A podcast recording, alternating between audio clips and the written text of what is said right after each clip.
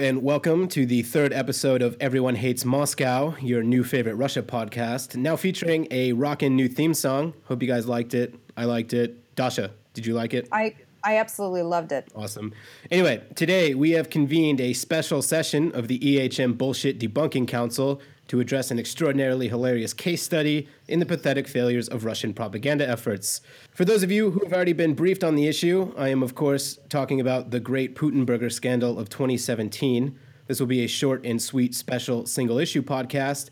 And for the sake of those who are only now hearing about Putinburger, let's start from the top. Six days ago, the Russian media caught wind of a story out of a Mexican restaurant in New York called Lucy's Cantina Royale. I guess it's got a two star Yelp review and it's somewhere near Penn Station if you want to check it out.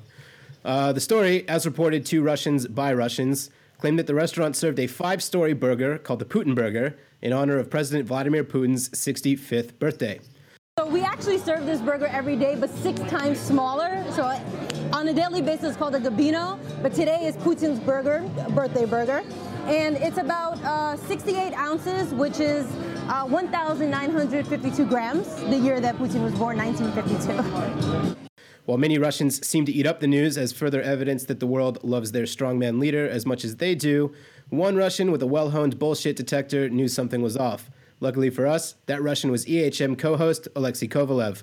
Kovalev today is going to walk us through his investigation of the story, and uh, explain how he uncovered a media hoax perpetrated by two Russian speaking waitresses and how this story got so out of hand that even the Kremlin had to comment on it. But Dasha, I, I think you wanted to start off today's proceedings, so take it away. Yes, thanks, Matt.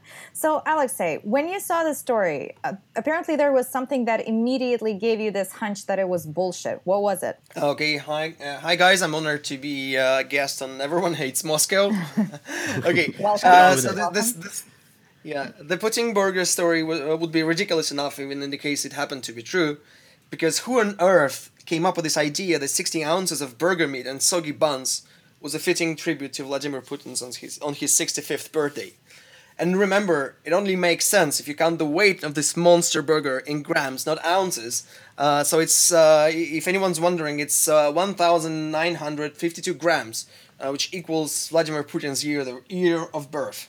And that was uh, the explanation that one of the waitresses at this restaurant called Lucy's Cantina uh, offered in the video uh, posted on the website of Ruptly, uh, which is a video agency run by RT or Russia Today, the, the Russian state media.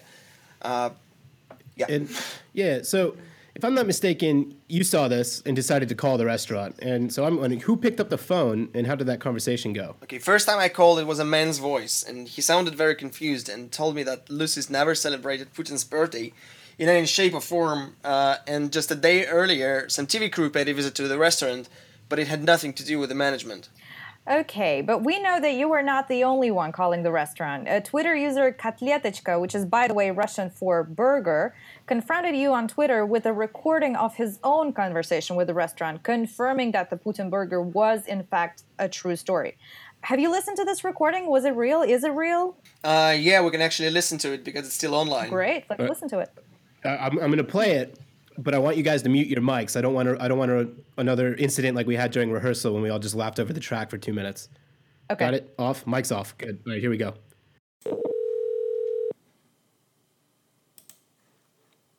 Thank you for calling Mrs. Cantina. Darius speaking. How can I help you? Hello. Could you please say, is it true that uh, yesterday at Hello? seventh? Hello. I cannot hear you. Hi. Uh, uh, do you hear me? Uh, barely. Uh, hello. Could you please say, uh, did you serve yesterday a uh, Putin burger? Yeah, we did earlier this morning at the lunchtime, but we don't do the promotion anymore.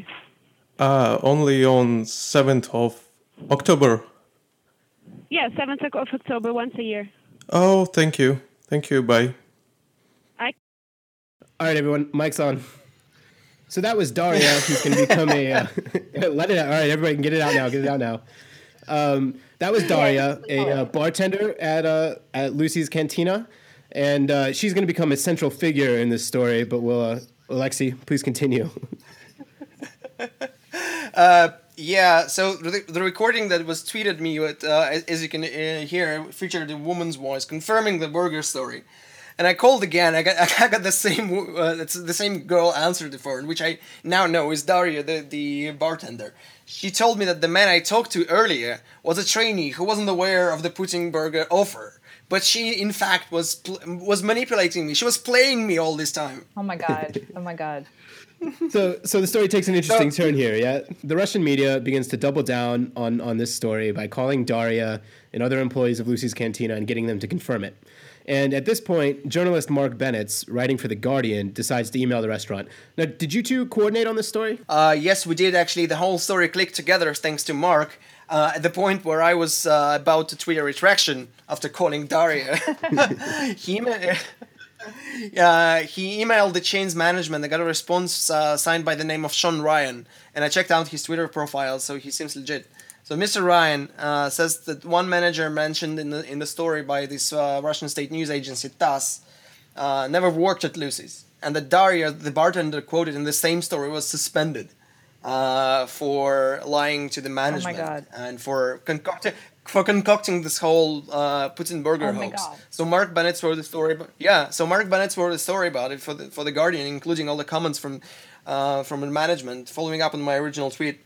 Uh, and yes, we did coordinate our stories. We shared notes and leads. It was fun times. Oh my God! Actual lives lives affected by by your story, guys. So, did you get her fired? And by the way, we know that she made her own video the next day explaining this whole thing. So, tell us more about this. Yeah. So a couple of days later, uh, Daria uh, posted her own video uh, appeal on YouTube uh, explaining her side of things, and uh, uh, according to her, uh, it was com- it was her idea, not the Russian state media's, uh, and it, and it was originally uh, approved by the management. But then apparently the management balked at the first sign of imp- impending controversy and blamed the whole thing on on her.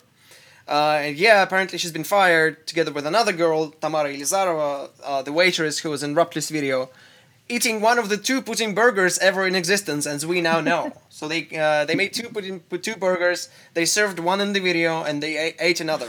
Uh, and this this they, they, remember at this point. Just let me just remind you guys that the whole thing was supposed to to uh, to demonstrate. Uh, how the entire world is in awe of the dear Vladimir Vladimirovich Putin, and they're offering they're offering uh, him uh, their their gifts, and you know sending him uh, their warm regards.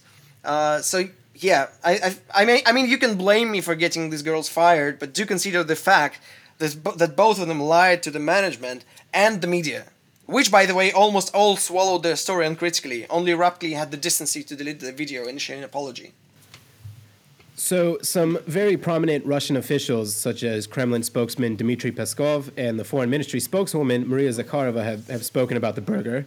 Uh, how would you describe their reaction? Uh, well, I at this point I almost feel bad for elevating this nonsense to, to an international no, level. No, you don't. I uh, bullshit on that. You yeah. you love this. this is this is why you got into journalism. okay, you got me there. Yeah, I do. That's why I got. that's why I got into into journalism in the first place. Uh, so, uh, foreign ministry spokeswoman Maria Zakharova uh, was just skeptical about it on Facebook, and she got in an argument with me and uh, several other of my colleagues, uh, and let's just say she was skeptical about it. And somebody actually feel, felt compelled to press Vladimir Putin's own spokesman, uh, Dmitry Peskov, for an official comment, which he gave, but he well he shrugged it off as nonsense that it is. Uh, so I can't blame him for that. and then uh, yeah, and there, then then there was this really obnoxious TV and radio host Vladimir Solovyov, and he attacked me for like twenty minutes on his morning show, calling me fake news and a liar. So yeah, it's, oh it's very God. silly. It's very silly. Yeah. Oh my God. Well, I, I got to say that all of this is just a high class absurdity. There is no other way to describe it. How do you how do they even come up with shit like this? Like I've always been dreaming about either sitting in on one of those RT editorial meetings where they plan something like this or reading a memoir about it. Well, maybe 10 or 20 years from now someone will actually write it and we'll find out. Um, um, I, I, hate to be the bearer of bad news, but I, I wouldn't expect that memoir anytime soon. Um, you know, I've done some reporting on RT, and I've found that basically anybody who works in that organization, and I assume other Russian propaganda outlets, are literally terrified of their employers, and and even people who get out years later are are afraid to, are afraid of retribution if they say anything. So I, I don't think we're ever going to see a memoir. Okay, but Alexei, how do you think a story like this happens? How how is it being conceived? Um, I don't think it was an order from above or anything like that. And as far as I know, of, uh, from the inside on RT, Margarita Simonyan actually dis- discourages the, these kind of stories uh, to, to, be published. Uh, uh and uh, I must give credit where it's due. RT has recently improved re- uh, very much in terms of you know p- putting out really ridiculous fakes. But nevertheless, it got out. But at least Ruptly had the decency to uh, delete the video and issue an apology, uh, quite unlike other Ru- Russian media. Uh, but I don't think it was conceived as a uh, conceived from the higher up as, as uh, in, the, in, the, in, in this convoluted plot to portray uh, Vladimir Putin as someone who is far more pop- popular than he actually is. Um, I think it's a combination of laziness, a desire to score some career points for creativity, and seek a fancy and maybe desperation because Putin's birthday is a gold mine for this kind of fluff news uh, about you know the, uh, heads of states congratulating him. Uh, but this year it was actually quite sad. I mean the, the coverage and someone tweeted a meme of uh, of the of map of the world and the outlines of all countries whose heads of states uh, send their official congratulations to Putin on, on, his 65th birthday, and it was like a, a tiny splotches of blue uh, in, in a sea of white. So I think 11 presidents actually bothered to call him. So yeah, I feel bad for Vladimir actually. Sad. Um, so one of the things that really gets me about this story is is that it wasn't really RT or any of the usual suspects that pushed it the hardest. It was TASS. And now, before you guys get mad at me, I, I know TASS is a state run agency, but as far as these things go, it's relatively mild, and I, I can't remember offhand an instance of them just blatantly making shit up. Uh, but now it seems that they've run quotes from people that don't exist.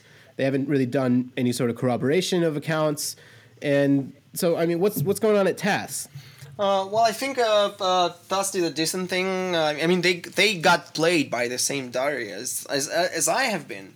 Uh, but then they, uh, the, the, their New York correspondent, uh, they ran a lengthy follow-up confronting Daria about her lies and making her admit that no, it wasn't an official tradition that's been running at the, at the same restaurant for three years now, which she originally claimed uh, in her statement. So yeah, they got played. They uh, they called their the source again and made her to admit uh, that she was lying. But then again, uh, they painted her in in a headline uh, to their follow up. They painted her as, as this innocent victim uh, of Russophobic propaganda.